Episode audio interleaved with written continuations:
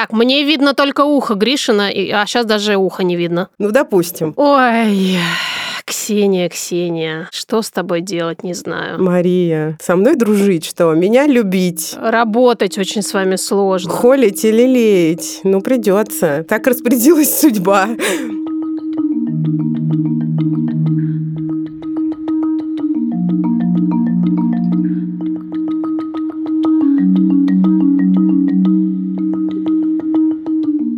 Ну, всем привет. Привет всем. Это подкаст «Никакого правильно» студии «Либо-либо». Меня зовут Маша Карнович-Ула. Еще раз произнеси, пожалуйста, а то ты была Карно Чуа в последний раз. Нет, ей-богу, я запишусь на какие-то курсы по дикции, потому что нельзя вот столько лет носить эту фамилию и не научиться ее произносить так, чтобы она была понятна. Дело в том, что это действительно нетривиальная фамилия. Но это факт. Меня зовут Маша Карнович, дефис Валуа. А меня зовут Ксения Красильникова. Как я поняла, очень многим кажется странным мое имя, которым я представляюсь, а именно Ксукса. Но что поделать, что поделать. Вот такая свобода слова в отдельно взятом проекте. Дисклеймер. Мы с Ксенией не сестры, И не пара. не возлюбленные. Так просто сложилось, что мы подруги и э, соратницы. Мы соратницы. И продолжая тему соратничества, будет уместным сказать, что говорить мы сегодня будем об активизме, то есть о том виде деятельности, в котором мы с Ксенией Николаевной считаем себя соратницами и в котором мы нашли друг друга. А где мы друг друга нашли? Мы расскажем через минутку. Сначала, наверное, мы расскажем Кто к нам сегодня пришел? и осветил наш Zoom. К нам пришел Григорий Свердлин, и мы не будем его представлять, мы попросим его самого представиться. Добрый день. Я даже не знаю теперь, как э, соответствовать. Соответствуй. Я последние 11 лет руководил благотворительной организацией «Ночлежка», а теперь оказался в городе Тбилиси. Непонятно, чем занимаюсь. Хожу ко всяким прекрасным людям записывать подкасты. Организация «Ночлежка» помогала и продолжает помогать бездомным людям. Буквально на днях. Уже примечательно, после того, как мы назначили эту запись, Facebook подкинул мне Memories. И Memories была от какого-то, мне кажется, 15 года, может быть, 16 или 17 может быть, ты даже лучше вспомнишь. Это было посвящено новости, что вы открыли прачечную. Это 16-й год. Да, мы открыли первую, насколько я знаю, такую специализированную прачечную для бездомных. Выслушали на этапе подготовки к запуску довольно много, конечно, скепсиса и от коллег, и от всяких э, сочувствующих, что никто к нам не придет, нам некоторые говорили, а другие говорили, что наоборот весь район к вам будет ходить бесплатно стираться.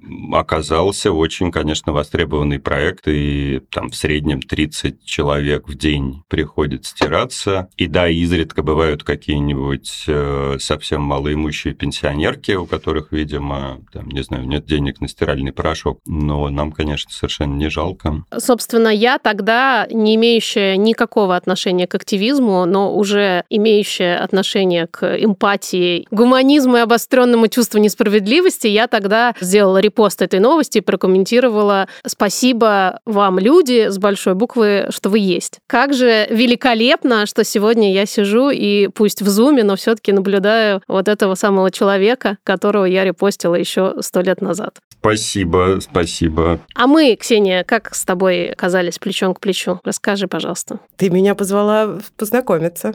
Позвала познакомиться. Нет, подожди, сначала ты написала книгу. Давай по порядку, пожалуйста. Хорошо, я написала книгу о послеродовой депрессии. Книгу я написала, потому что я ее сама пережила. Ты ее тоже пережила, но чуть попозже, потому что твоему сыну Алёше чуть меньше, чем моему сыну Лене. Ты ее прочитала. Я уволилась со своей надоевшей корпоративной работы, о чем мы еще сейчас поговорим, и написала очень странный для себя пост в Фейсбуке, потому что я не делаю таких вещей, но тем не менее, что я готова встретиться с людьми. И ты написала, что ты хочешь со мной встретиться. Я смотрю, какая фамилия? Карнучуа. Да. И дальше мы встретились. Ну, в общем, как всегда, Ксения снивелировала все свои успехи и достижения. Ксения написала первую на русском языке книгу о послеродовой депрессии, и для меня это было супер значимое событие. Во-первых, потому что я действительно в тот момент находилась еще в самой пучине депрессии, в Кстати, общем, да. по большому счету. Мне была очень полезна эта книга. А во-вторых, э, я почувствовала, что кто-то может делать то, что мне очень хочется, но на что у меня не хватает сил и, главное, веры в себя. То есть аккумулировать свой тяжелый опыт и пускать направлять его на какие-то социальные изменения. Поэтому я просто написала ей совершенно облитое слюнями и кленовым сиропом сообщение с восхищением, что она это сделала, и потом мы договорились встретиться, и понеслась. Это был период, когда мне писал много незнакомых женщин, и это было очень странно и непривычно. Но твое сообщение заставило меня плакать, и я написала тебе прям сразу, что я рыдаю. Я... И ты еще, конечно же, мне для окситоцинчика приложила фотографию Алёши, который держит мою книжку. Да. В общем, ты знала, куда метишься. А это все почему? В общем-то, мы с тобой коллеги, мы с тобой вышли обе из корпоративной среды, более того, мы обе занимались маркетингом и пиаром. Поэтому я, конечно, знаю, как надо упаковать информацию, в том числе о себе, и я в сердечко самое попала.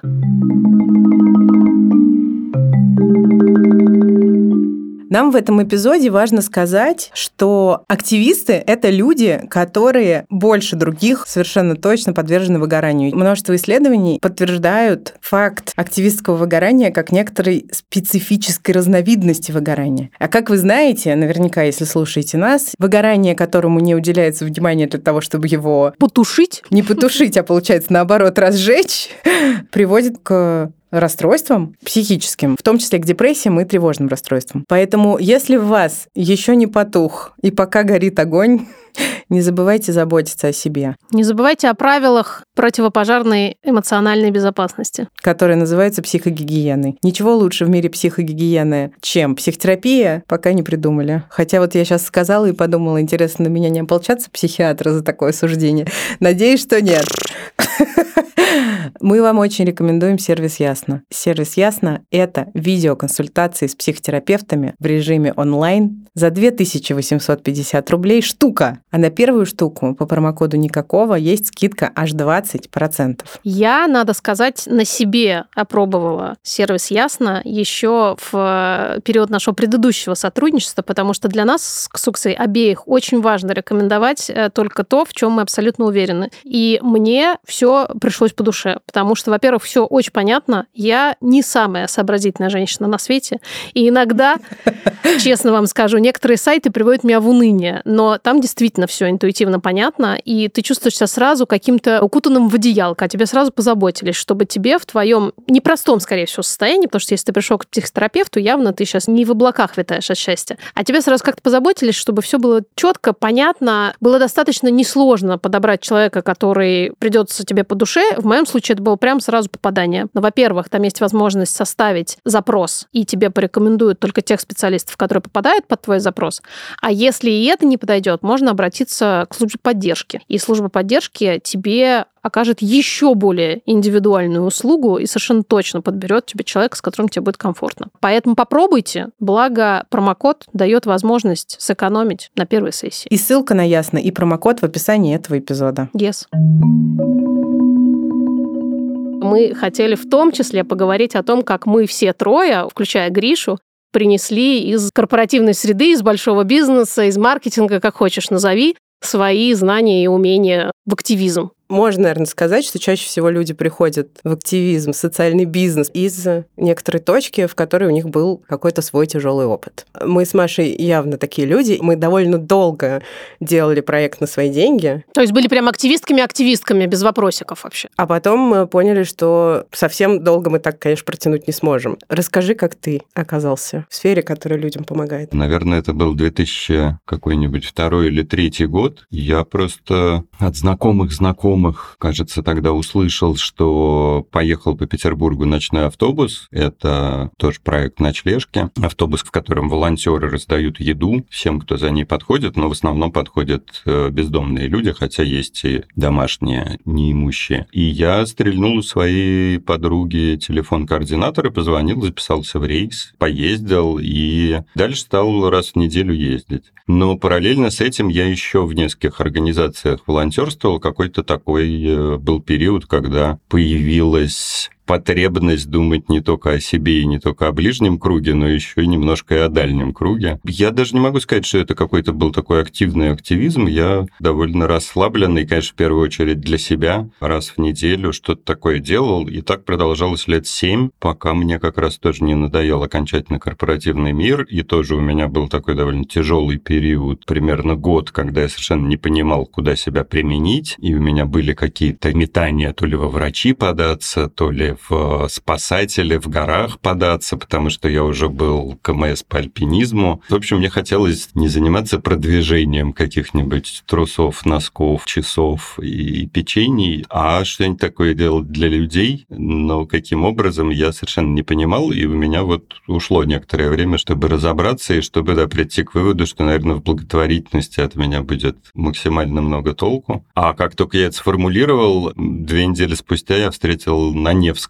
по которому петербуржцы, как известно, вообще-то не ходят, mm-hmm.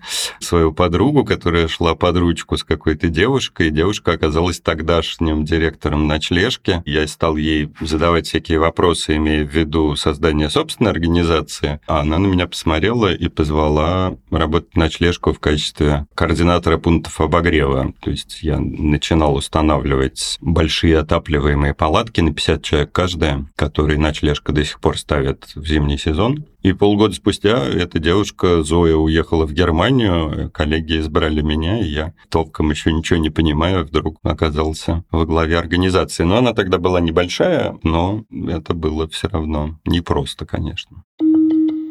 Почему люди вообще начинают заниматься активизмом? Как так сложилось? Я сразу начинаю думать, действительно, зачем?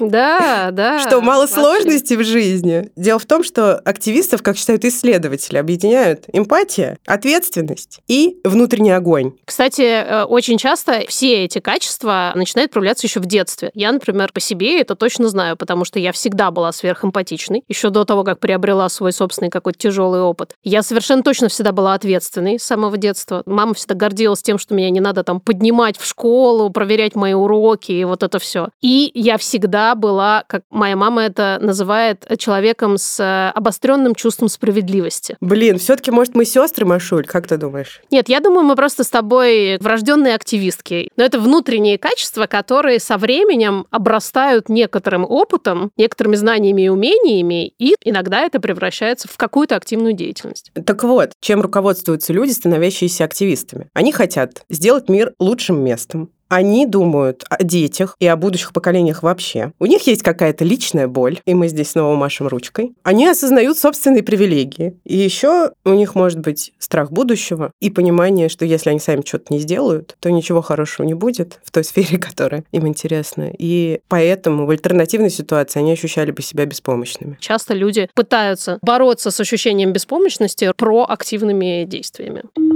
У меня мучает вопрос, э, я не знаю, на самом деле, до конца на него ответа, хотя есть некоторые научные данные, но мне хочется очень послушать вот из первых уст. Что двигало нами с Ксуксой? Я понимаю прекрасно мой опыт, мне понятно, что когда у тебя у самого в некоторой тяжелой ситуации нет той поддержки, которой тебе очень хотелось бы получить, это, накладываясь на твою какую-то там общую эмпатию и, как мы это называем, внутренний огонь, потом помогает тебе, вот ты понимаешь, куда двигаться, ты понимаешь, кому ты хочешь помогать, потому что в каком-то смысле ты помогаешь самому себе себе туда, назад, в прошлое. Угу. И это очень важная часть этого процесса, очень важная часть мотивации и то, что тебя поддерживает. Очевидно, что бездомность э, – это не твой личный опыт. Ты, получается, достаточно случайно туда пришел. И если убрать вот этот элемент случая, как тебе кажется, что тебя привело, почему тебе хотелось помогать людям, почему не продолжать рекламировать носки? Это некоторый запрос на какую-то более осмысленную деятельность. То есть хочется угу. больше смысла в происходящем и больше смысла от тех действий, которые ты совершаешь. И, конечно, э, это абсолютно не универсальный рецепт. Я не, совершенно не хочу сказать, что все должны пойти в благотворительность. Есть люди, которые этот смысл находят э, в науке или в зарабатывании денег, или в запуске каких-то новых клевых проектов. В общем, да, мне кажется, что это поиски смысла, наложенные действительно на более какое-то развитое чувство эмпатии и обостренное чувство справедливости. Мне кажется, это очень две четкие когорты активистов, специалистов, те, у кого есть вот этот личный опыт, и те, у кого его нет. И при этом, как выясняется, это не самый главный драйвер, потому что мы видим невероятную успешность и тех, и других. Я нашла исследование, которое это подтверждает. Ровно два таких сценария обычно бывает.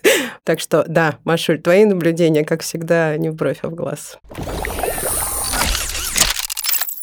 Хочется сказать рубрика исследования, рубрика наука, рубрика учебник. Достаем двойные листочки. О том, что такое активизм, поговорим мы сейчас. В том смысле, который сейчас вкладывается в слово активизм, оно существует около ста лет и происходит от английского слова to act. То есть действовать. И есть некоторое энциклопедическое определение. Активизм — это проактивное поведение отдельного человека, но чаще группы людей, для изменения социальной или политической ситуации в обществе и или государстве. Я думаю, что в контексте современной России, возможно, я это вырежу, само определение активизма звучит опасно. Особенно в контексте изменений не в обществе, а в государстве, это, конечно, действительно довольно непредпочитаемый вид деятельности в сегодняшней России. В то время как активисты, раз уж мы чуть-чуть об этом заговорили, очевидно, люди, которые замещают собой те дыры, которые не заполнены государством и государственной социальной политикой. Да. А вот понятие проактивности в этом определении, то есть проактивное поведение, оно пришло к нам из гуманистической психологии. И впервые, я, кстати, об этом не знала, но прочитала в том самом Гугле, его использовал прекрасный австрийский психиатр Виктор Франкл, про которого мы не раз э, рассказывали в разных эпизодах этого подкаста, потому что он действительно выдающаяся личность. Он написал такую книгу «Человек в поисках смысла», написал он ее в нацистском концлагере, и его идея заключается в такой э, коротенькой максиме. Между стимулом и реакцией у человека остается свобода выбора. Франкл считал, что вообще человек действует и способен выживать практически в любых условиях, если он осознает свои глубинные ценности и цели и действует в соответствии с этими своими жизненными принципами, иногда, несмотря на самые чудовищные условия и обстоятельства. В каком-то смысле, кстати, он в концлагере был вполне себе активистом, потому что он двигал идеи гуманитарной психологии и помогал людям там выживать, а, действительно замещая в том числе своими знаниями и умениями отсутствие какого-либо намека на гуманизм в этом конкретном социуме, если его так можно назвать. Многие из тех, кто нас давно слушает и читает, знают, что мы очень любим понятие агентности. То есть такого человеческого свойства, которое предполагает стремление управлять своей жизнью из авторской позиции. И не только, может быть, своей. Мы считаем, что активизм как таковой идет рука об руку с агентностью. И во многом поэтому активистов называют агентами изменений в обществе. Это такое какое-то более-менее устоявшееся выражение. В контексте Российской Федерации звучит так себе. А уж то, что активисты часто занимаются правами человека, это вообще самая скользкая дорожка. Ай-яй-яй. Мы уже просто надели коньки. Почему? Потому что активисты реагируют на социальную несправедливость, дискриминацию, стигму, на насилие и стремятся уменьшить урон от всех этих неприятных вещей и уменьшить их распространение в обществе. Другими видами активизма, помимо активизма, который предполагает э, борьбу за права человека, является политический активизм. С особой осторожностью произношу это словосочетание. Экологический активизм и борьба за права животных по этой скользкой дорожке. И битому стеклу одновременно. По скользкому битому стеклу, которое ведет к краю пропасти. Так вот, продолжая эту дорожку, мы хотим вам рассказать, что вот, например, в американской практике разделяются понятия активизм и advocacy. Первое больше о том, что нужно привлечь внимание к какой-то проблеме и заставить людей о ней думать и знать. А второе, advocacy, больше про поиск решений существующих проблем и объединение групп людей и налаживание связи между низовыми инициативами, то есть теми, которые идут от общества, а не от государства, и властью, то есть тем самым государством. И вот этот второй варик действительно довольно сложно представить в авторитарных государствах. Мы не будем никаких дальше комментариев давать. Никакой просто. конкретики. Просто в авторитарных государствах э, налаживание коммуникации между людьми и властью практически невозможно. Власть в авторитарных государствах всячески стремится подавить низовые инициативы. Все совпадения случайны абсолютно. Это мы просто Екатерину Михайловну Шульман любим слушать, поэтому знаем про то, что такое авторитарное государство. Вот и все. И здесь мы обязаны сказать, что Екатерина Михайловна Шульман признана российским государством иностранным агентом. Изменений. Вот это совпадение действительно. Кусочек этого эпизода, который нам важен, это активизм и ментальное здоровье, потому что мы все-таки активистки ментального здоровья. И две штуки довольно тесно и не очень приятно переплетены. В зоне риска с точки зрения ментальных расстройств те люди, которые занимаются активизмом по темам болезненным для них самих, с одной стороны, а с другой стороны, эта работа может быть для таких людей очень целительной. За время работы над бережно к себе, а потом и никакого правильно, я достигла, мне кажется, какого-то беспрецедентного уровня уровня принятия себя, понимания себя, и, наконец-то, смогла найти те опоры, которых мне раньше так сильно не хватало. А с другой стороны, действительно, у нас бывало некоторое ощущение экспозиции к уже чужому, похожему на наш опыт. И, конечно, это штука, которая рано или поздно начинает тебя триггерить. И тут есть такая как будто бы дорожка, которая страшно неровная. То тебе с этим угу. окей, то ты как будто бы чувствуешь, что наращиваешь броню. Ты думаешь, боже, ну зачем, ну сколько можно? Я не справляюсь. Угу. Я не могу всех спасти. Вот это тоже еще очень важная идея. Потому что мне, например, больших трудов стоило дойти до мысли, что в моем активизме я не всесильна. Я всех не спасу. Да. Материнские депрессии могут заканчиваться плохо. Даже если условно наш проект дотянулся до всех женщин, которые болеют депрессией, совершенно не факт, что он им поможет вообще Абсолютно. и поможет так, как мы бы хотели. Осознавать ограниченность своих возможностей, мне кажется, очень важно. Да, вот как раз хотела сказать, что вообще осознание ограничений собственных, мне кажется, это, ну, наверное, буквально лучшая прививка от выгорания. Чем больше ты осознаешь свои ограничения, тем меньше ты переходишь за собственные вот эти красные линии, где начинается уже полное бессилие, и ты начинаешь себя разрушать. Потому что чаще всего, особенно поначалу в активизме, люди постоянно переходят за эти красные линии, потому что им кажется, что еще чуть-чуть, если я еще немножко постараюсь, если я вот еще поговорю с одним, со вторым, с третьим, с пятым человеком, то вот, ну, наверное, я достигну этого момента, в котором я почувствую, вот, дело сделано, вот, мы реально продвинулись, мы реально mm-hmm. внесли какие-то изменения в этот социум. Но на самом деле это невозможно. И чем быстрее ты это примешь, тем безопаснее, во-первых, тебе самому будет, а во-вторых, тем потенциально больше ты сможешь сделать, как бы не контринтуитивно это звучало. Да-да-да. Есть исследования, которые показывают, что столкновение с травматичным опытом и своим, и других людей увеличивает риск тревожных расстройств, депрессии и суицидальный риск. Сюрприз-сюрприз. Выгорание – это самая распространенная ментальная проблема активистов.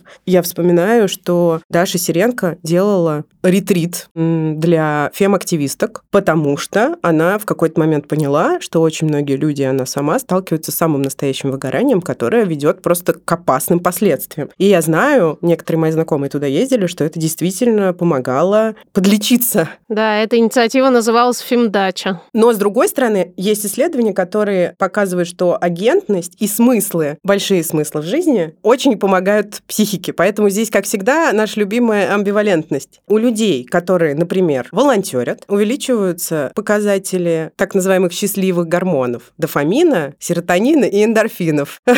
Надо их как-нибудь нарисовать, мне кажется. Да.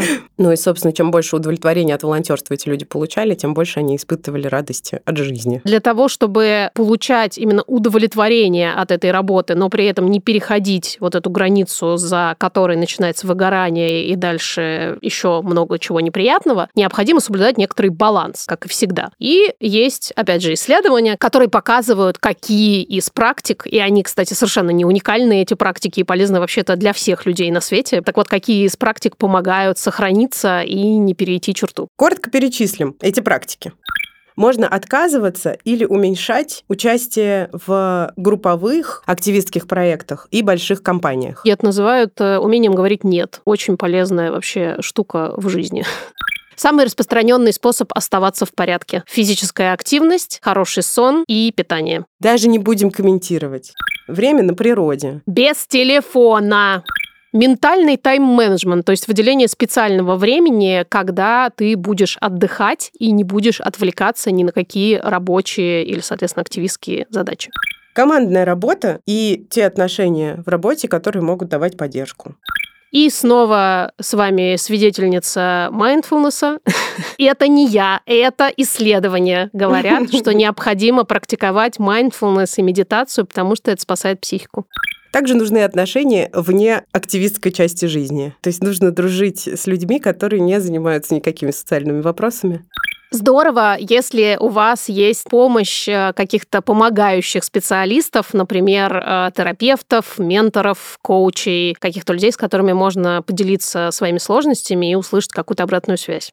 Следующий момент – это просто внимательно следить за собой. Следи за собой, будь осторожен, как пел Виктор Цой. Замечай свои эмоции, как не пел Виктор Цой.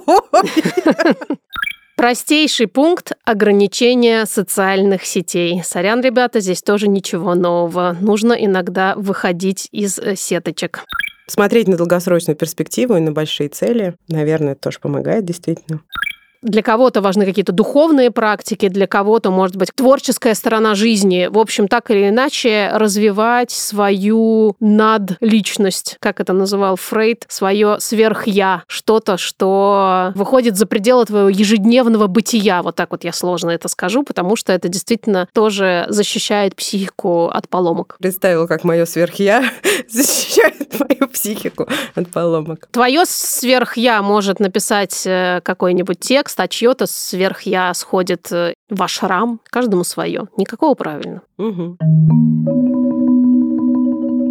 Мы все когда-то работали на работах в больших компаниях. А еще и мы все работали в банках, да? Ты же тоже работал в банке. Да, работал. Я продержался два года и сбежал оттуда, хотя мне предлагали быть начальником отдела пластиковых карт в 21 год. Я сама человек, которого долго придавливала идея о том, что вот я просиживаю буквально всю свою одежду в корпорациях, э, возможно, принося своими навыками пользу каким-то людям, которые и так неплохо себя чувствуют, а и еще больше обогащают. И в этом моя задача. И я, конечно, не понимала, где здесь смысл. Так как все мое окружение занималось журналистикой, причем многие занимались э, социальной журналистикой, я все время пыталась как-то пробраться. Но меня никто не брал.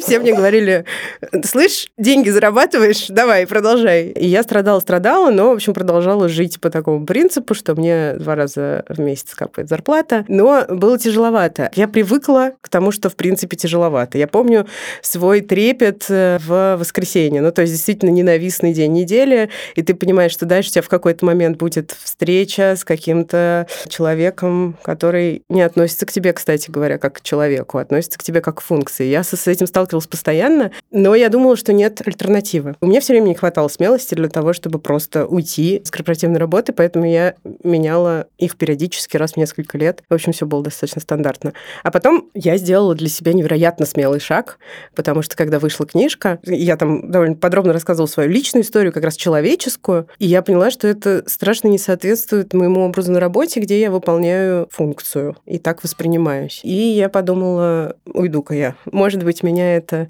дорожка куда-нибудь выведет. И так и случилось. И одна часть — это проект, который мы делаем с Машей, который долгое время был работой, строго говоря, был активизмом в чистом виде. Еще с самого начала так случилось, что я познакомилась с Ликой Кремер и стала работать в студии «Либо-либо».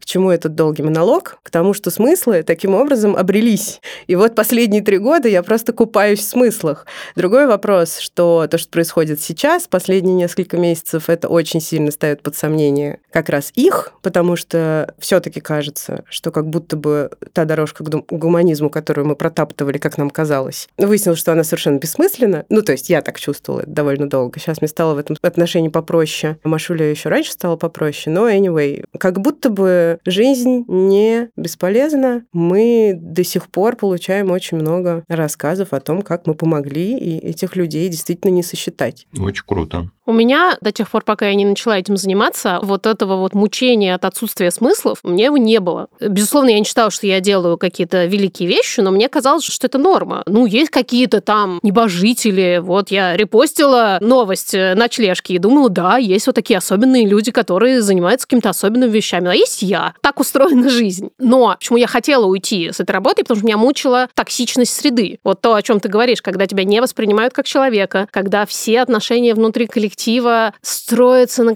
каких-то странных для меня правилах и законах. Письма, в которые ставятся 800 тысяч человек в копии, и никто из этих 800 тысяч вообще им, им насрать на все это глубоко. Там еще должны быть текст, выделенный да. капслоком, красным, жирным и с десятью восклицательными знаками. Обязательно. Вот эти все штуки мне были глубоко непонятны, и я просто тупо чахла. Я ушла няней вдруг, кстати, из всего вот этого. То есть это надо представить себе уровень того, как я задолбалась. Мне уже было все равно. Мне кажется, я готова была уже просто газеты на улице раздавать, лишь бы от этого уйти. Но, правда, от этого момента до того момента, как вот мы с тобой встретились, прошло еще очень-очень много времени. Гриш? Ну, интересно, у нас похожие траектории, потому что я тоже ушел в никуда с э, должности директора по маркетингу и зарабатывал промышленным альпинизмом. У меня был такой паттерн, что я работаю пару лет, откладываю какие-то деньги, потом э, я, значит, бездельничаю несколько месяцев, э, лазаю по горам, путешествую, потом деньги заканчиваются, ну и вообще как-то уже хочется что-то делать. Я устраиваюсь на новую работу. Несколько таких циклов я пережил и понял, что ничего я не придумаю, что с собой делать, если снова окажусь в этом же закольцованном паттерне. Ну и ушел и работал промышленным альпинистом и думал, что с собой делать. И придумал. И придумал. Aviasales Еще – это наши друзья. Мы до сих пор не рассорились. Они помогают нам с нашим активизмом, что супер важно. Aviasales Еще – это сервис, с которым можно гораздо проще, комфортнее и приятнее путешествовать. Потому что можно заплатить 1490 рублей за целый год пользования сервисом, а с промокодом никакого еще на 10% меньше, и получить за это поддержку в чате с прекрасными людьми во всех путешествиях, кэшбэки на отели, на страховки, на аренду автомобиля, автомобилей, на ПЦРы и еще кучу всяких приятных вещей. Aviasales Еще, короче, реально крутой инструмент. Я сама давно пользуюсь. И очень много людей вокруг меня, услышав мои рассказы, не преминули. А еще у них есть всякие классные секретные гайды и, и небанальные места для посещения в разных городах, которые советуют разные люди, в том числе celebrities, э, которых мы все знаем и любим. И мне кажется, в ситуации, когда мы все стали путешествовать значительно меньше, это становится становится особенно важным, потому что каждое путешествие сейчас на вес золота. Золото, а не 1490 рублей в год. Поэтому совершенно очевидно, что если вы зайдете на Aviasales еще, примените промокод никакого и получите 10% скидку с 1490 рублей в год, то вы станете гораздо счастливее, чем вы были до этого. Во всяком случае, мы этого вам желаем. А сейчас мы послушаем историю от Алены.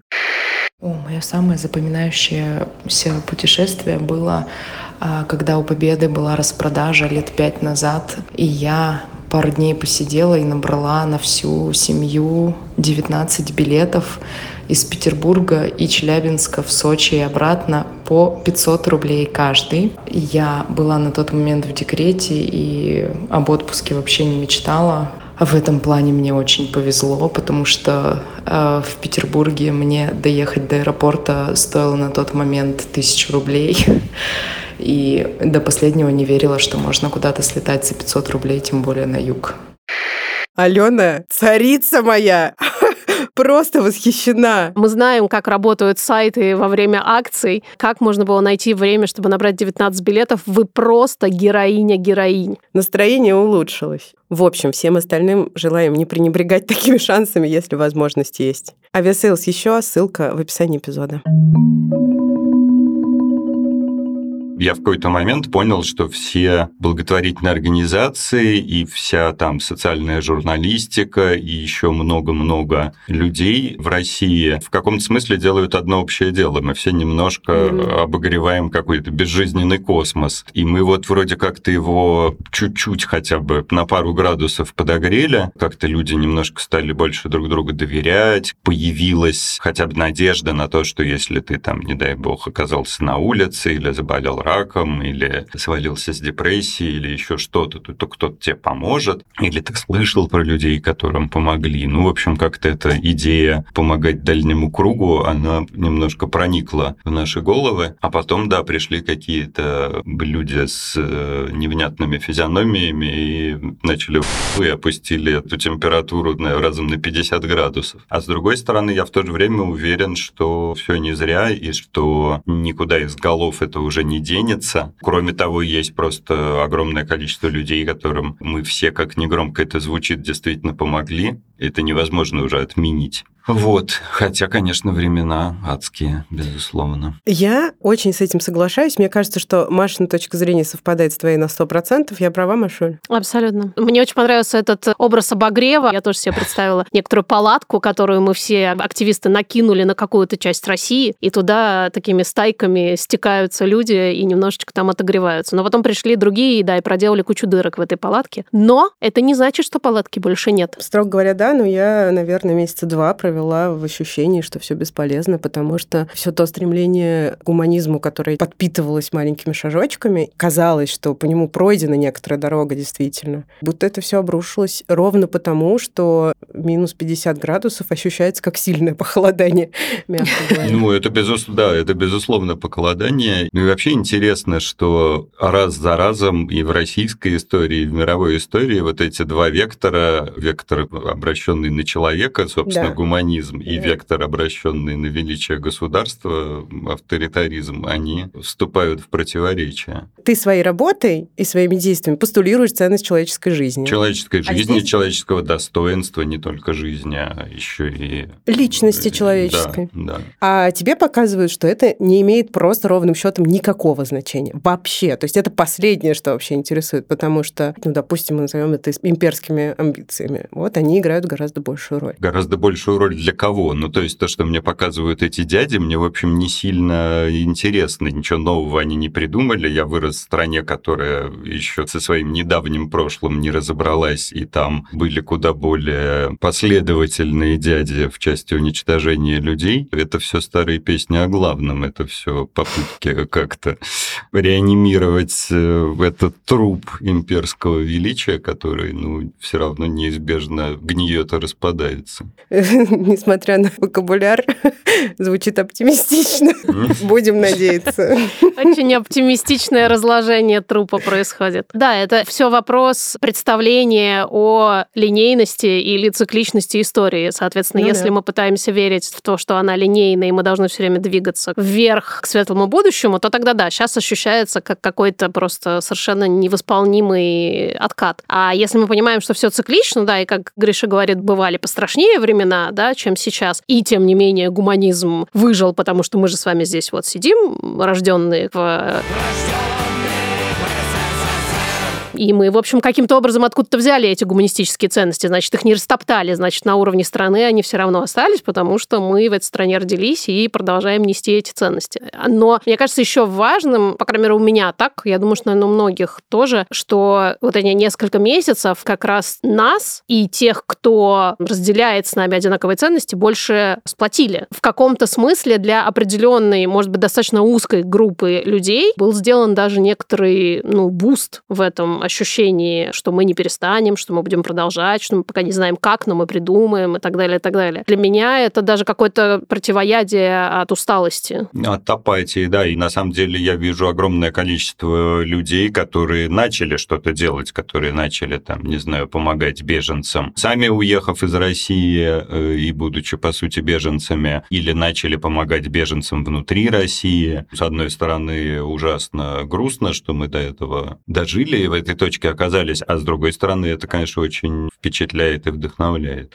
Я, кстати, подумала, что это же низовые инициативы все. И, может быть, э, тот факт, что привычка к наличию низовых инициатив есть, тоже как-то здесь помогает. Что вообще так можно. Да, Да. безусловно. И, конечно, все эти разговоры о благотворительности и примеры благотворительности, которые, ну, особенно в последние 10 лет, можно было видеть в СМИ, кстати, спасибо журналистам, в какой-то степени сформировало эту среду, где Мгм. есть понимание, что, ага, мы можем сварить большую кастрюлю супа и раздать ее нуждающимся. И это вообще то, что меня интригует, потому что откуда это взялось после того, как 70 лет нельзя было заниматься никакой благотворительностью, и в целом была идея, что все должно делать государство, и более того, с моей точки зрения, сознательно отбивали эту естественную человеческую тягу к помощи другим и какому-то объединению такому низовому, потому что там, ну не знаю, вынес еды раскулаченному, поехал вместе с ним в степи Казахстана, высказался против на собрании, загремел в лагерь. 70 лет, несколько поколений, это все закатывалось в асфальт, а потом раз, асфальт отменили, и оно все снова откуда-то проросло. Асфальт не вечен, однозначно. Как говорили французские студенты в 68 году под асфальтом пляж.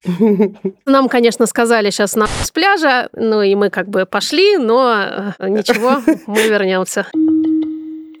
Пожалуйста, если у вас есть такая возможность, силы и желание, подписывайтесь на рекуррентные платежи самых разных благотворительных организаций социальных проектов, потому что именно регулярные пожертвования, даже самые крошечные, имеют огромное значение и помогают активистам существовать и их делу существовать, и помогают просто огромному количеству людей, животных, природе. Которым эта помощь нужна. Да, да, Маш, спасибо большое. Особенно сейчас, потому что сейчас, конечно, благотворительности и активизму очень тяжело, как и всем нам. Это был подкаст «Никакого правильно», да? Да, это был он. В студии «Либо-либо». И этот эпизод мы не сделали бы без бухтения Кирилла Сычева, без Да. ответственности Гульнары Делекторской, без эм, творческой энергии Наташи Поляковой. И без ушей Юры Шустицкого, нашего звукорежиссера.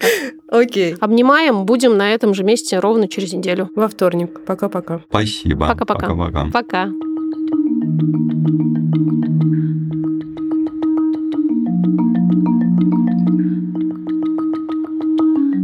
Вопрос студента-журналиста, такой ванильный немножко. Э, Какая ваша любимая песня? Как Э, вы добились таких выдающихся Что вас вдохновляет, да? Нет, нет, нет, чуть хорошо. Это, это студент третьего курса, а вы сейчас про первый говорите.